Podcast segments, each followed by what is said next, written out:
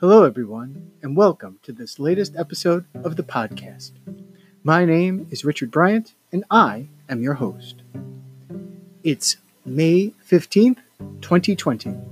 This is the Corona Chronicles, Day 64.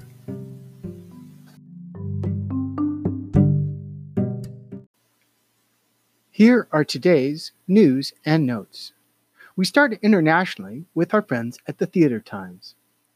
The International Online Theater Festival 2020, a glimpse into the physical theater performances. This was posted by Ariane McHugh, and it is a review of the festival. During an art and culture online ubiquity that was expla- expanded in the course of the global pandemic, the International Online Theater Festival launched its second edition on the 15th of April. This year's festival, under the direction of Maria Delgado, Sunan Lee, Alma Perek, and Gabriel Vivas Martinez, gathers a variety of performances, documentations that question the role of theater making in a world where you can be anything. Offering a clear, curatorial point of view proves to be an essential project undertaken by IOTF when considering that the quantity of recorded performances that is currently available online is abundant and perhaps difficult to navigate.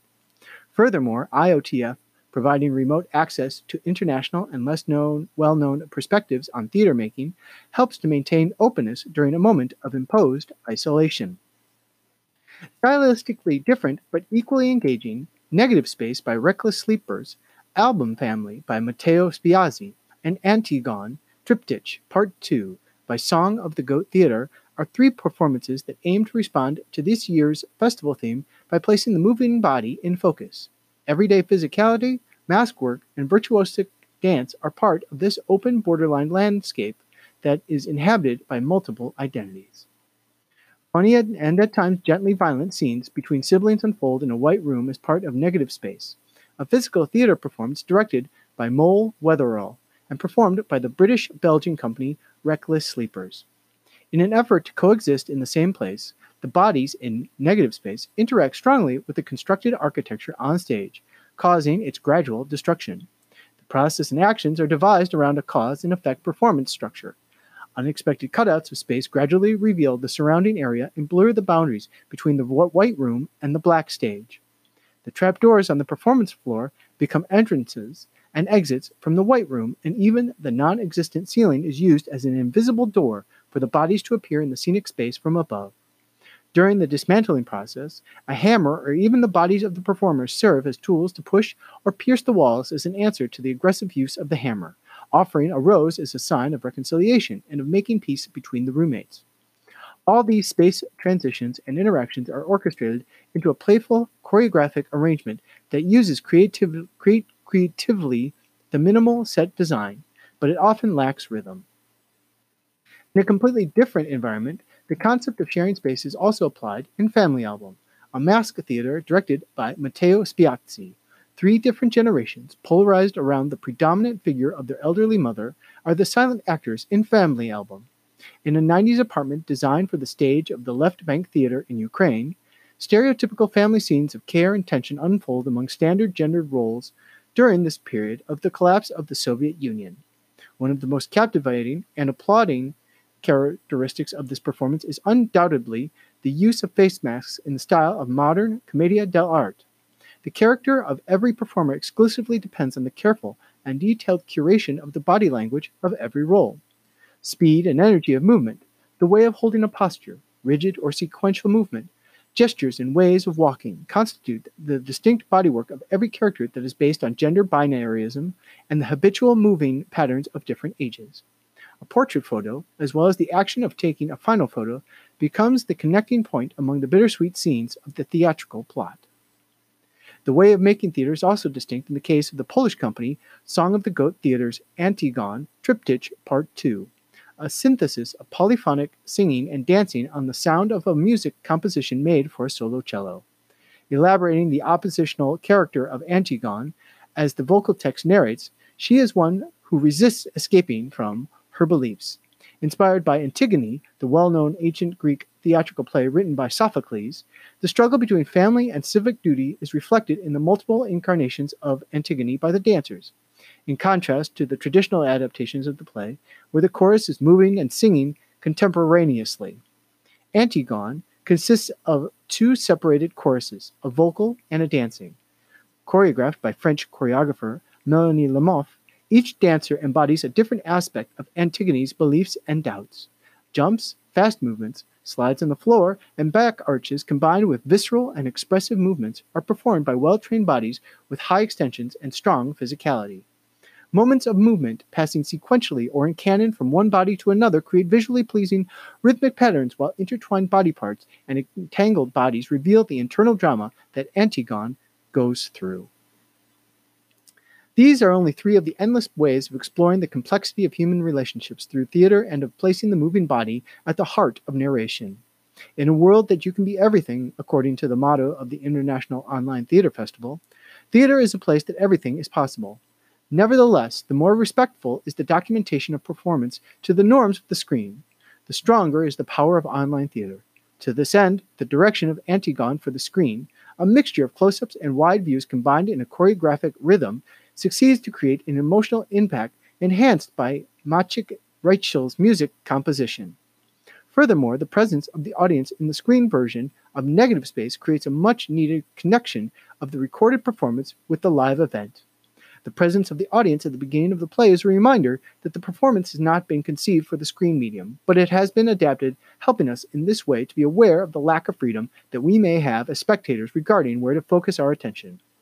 In addition, selective camera perspective and editing for Family Album raises questions about the importance and relevance of what lies outside the frame of the screen when actions that take place on stage remain invisible as producing digital culture is presented as a popular and promising solution to accessing performance made locally, as well as at different parts of the world during and after a global pandemic, a point to keep in consideration is the potentiality of the mediation of the screen between live performance and digital audience.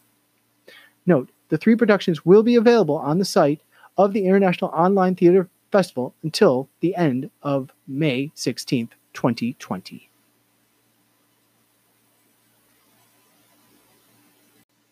Page 2.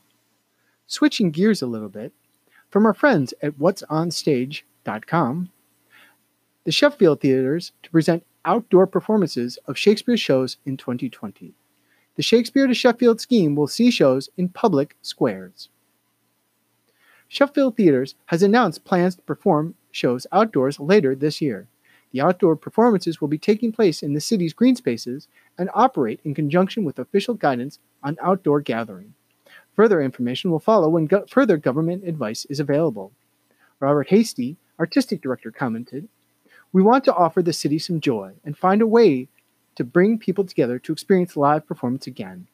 The last few weeks have reminded all of us here that theater is what we do, not just the building where we usually do it.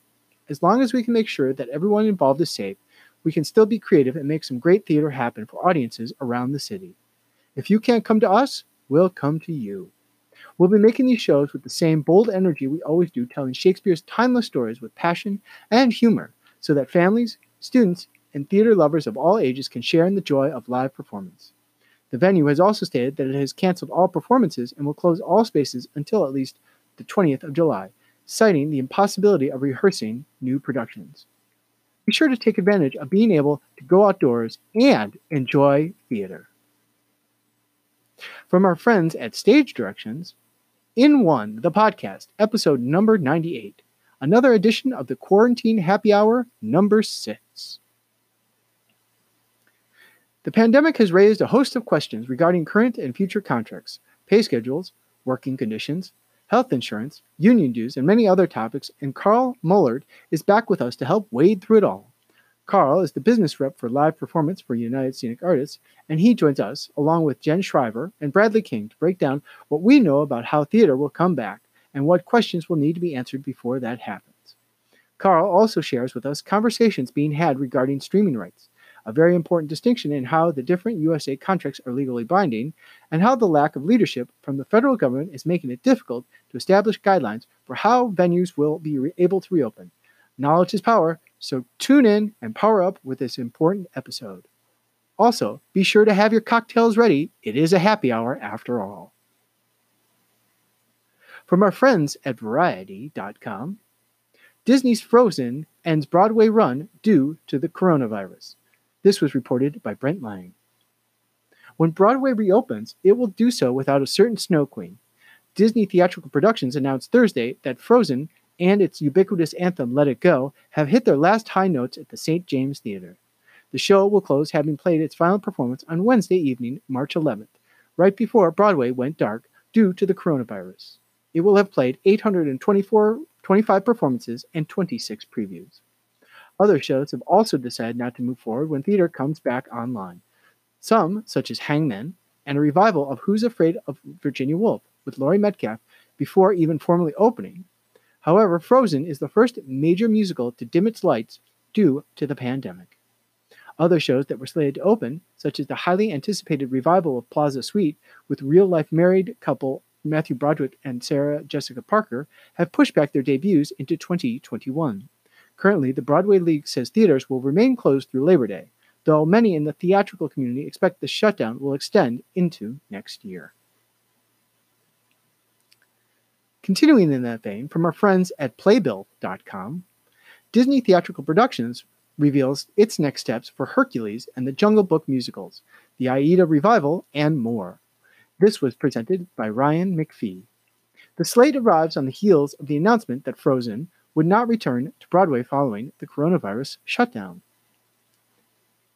Following the news that the, that the musical adaptation of Frozen would not reopen on Broadway once the industry reaches the other side of the ongoing coronavirus crisis, Disney Theatrical Productions has offered a glimpse of what's to come, at least on stages beyond New York's theater district. The stage adaptation of Hercules continues to evolve after playing Central Park last summer as part of the Public Theater's Public Works program. Lear deBessonet will return to direct the next inter- iteration, with Tony winning Tootsie book writer Robert Horn joining Alan Menken and David Zippel on the creative team.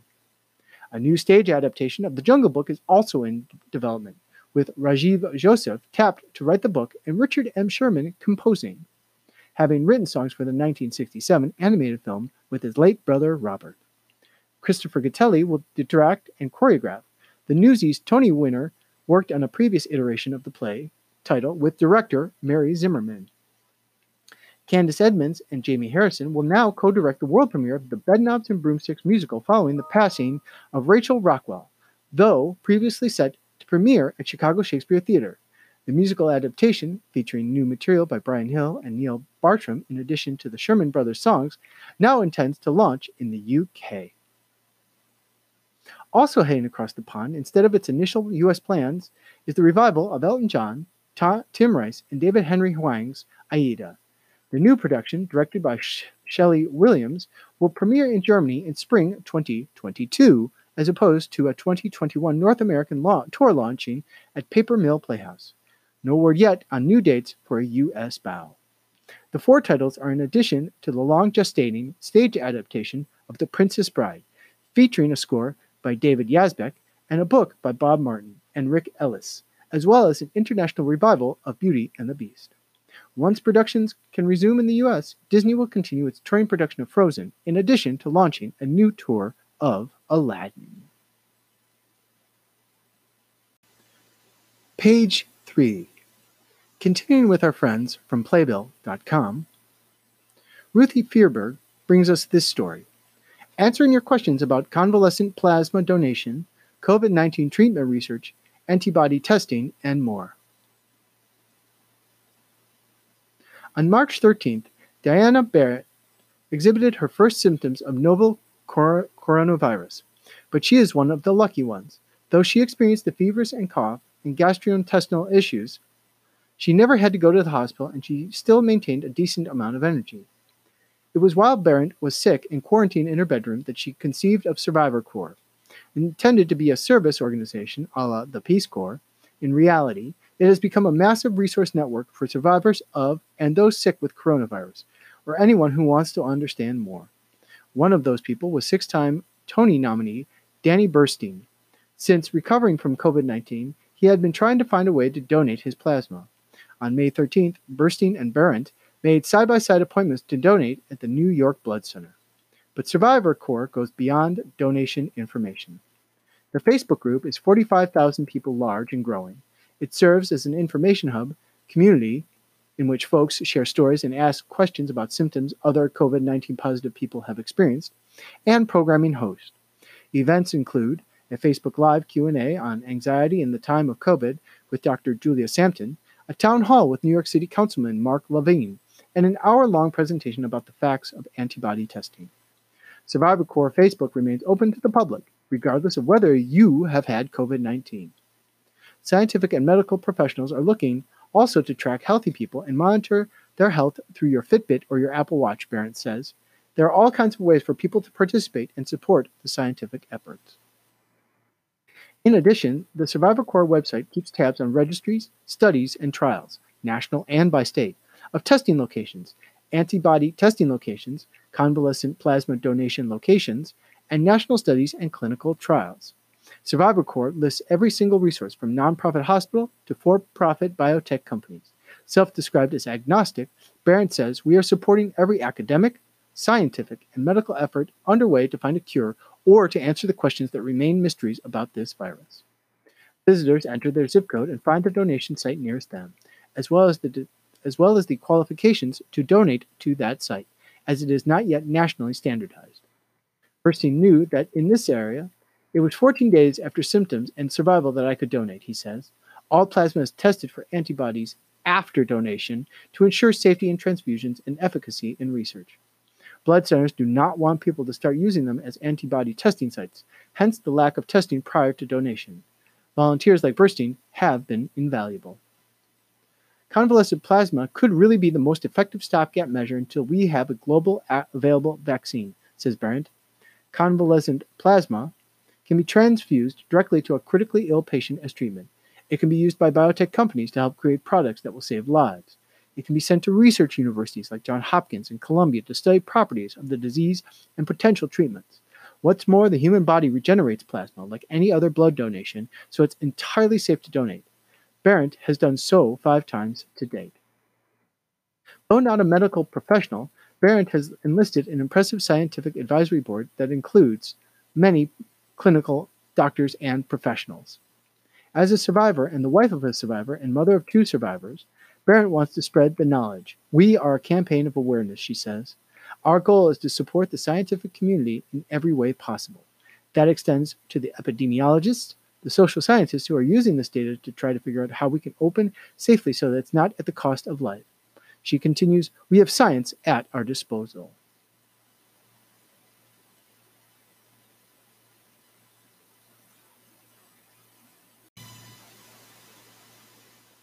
Page 4. As we start to wrap up today's podcast, here's some last bit of news and notes from our friends at USITT.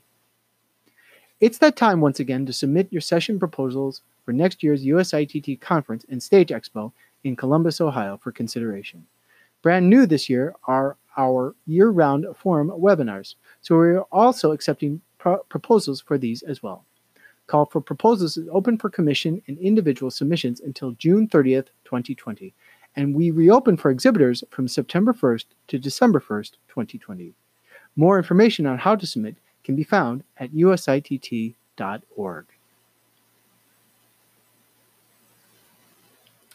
Also, to wrap up the week in their series of posts from designers whose productions were canceled or postponed, today they're featuring the work of Courtney Riddick, Courtney was the costume designer for the School of Theater at Florida State production of Marie Antoinette, which was to be her MFA thesis.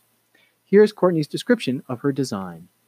The take we were going for in this rendition was a focus on Marie as a spectator in her own life. She cannot be who she may wish, but can merely be a character in the stories others create about her, a tool in one instance and a display object in another. She is the queen, but she is not a sovereign. To accomplish this, the setting of the play takes place in a museum, and what is happening on stage is the story being told through the newly mounted exhibit being erected of her life.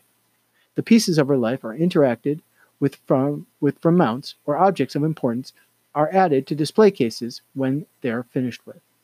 A moment of importance is the opening scene of the play.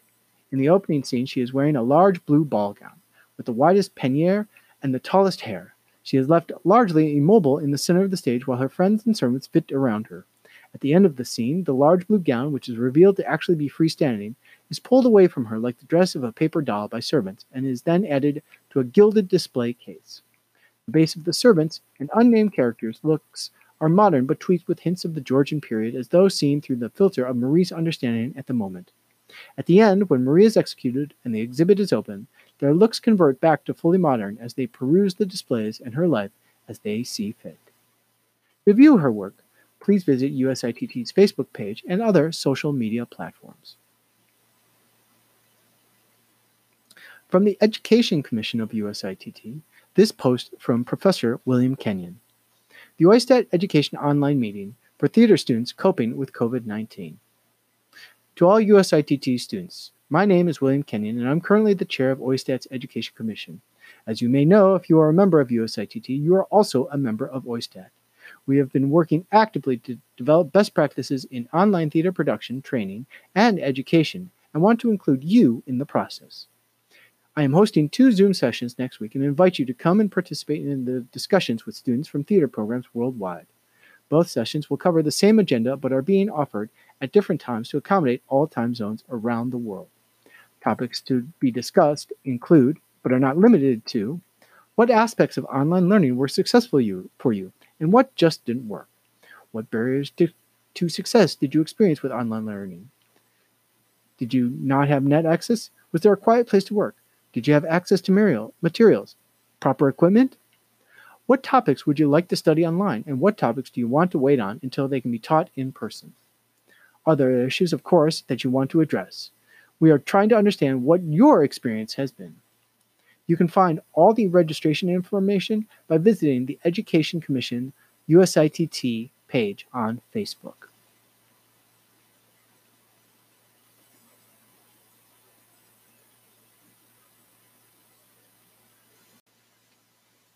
Before I conclude today's podcast, I want to once again extend my gratitude to the members of our armed services, to our healthcare workers, our nurses and doctors, to our first responders, the police, fire, and emergency service officers around the world.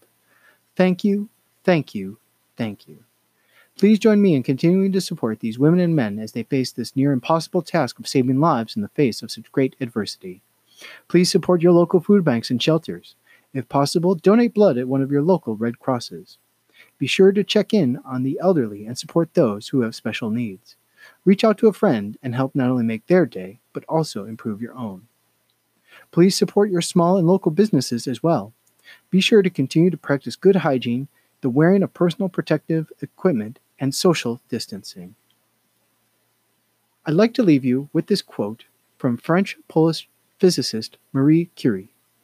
She said, Nothing in life is to be feared, it is only to be understood. Now is the time to understand more, so that we may fear less. My name is Richard Bryant, and I have been your host. It's May 15th, 2020. This has been the Corona Chronicles, Day 64. Take care, be well, and have a good night.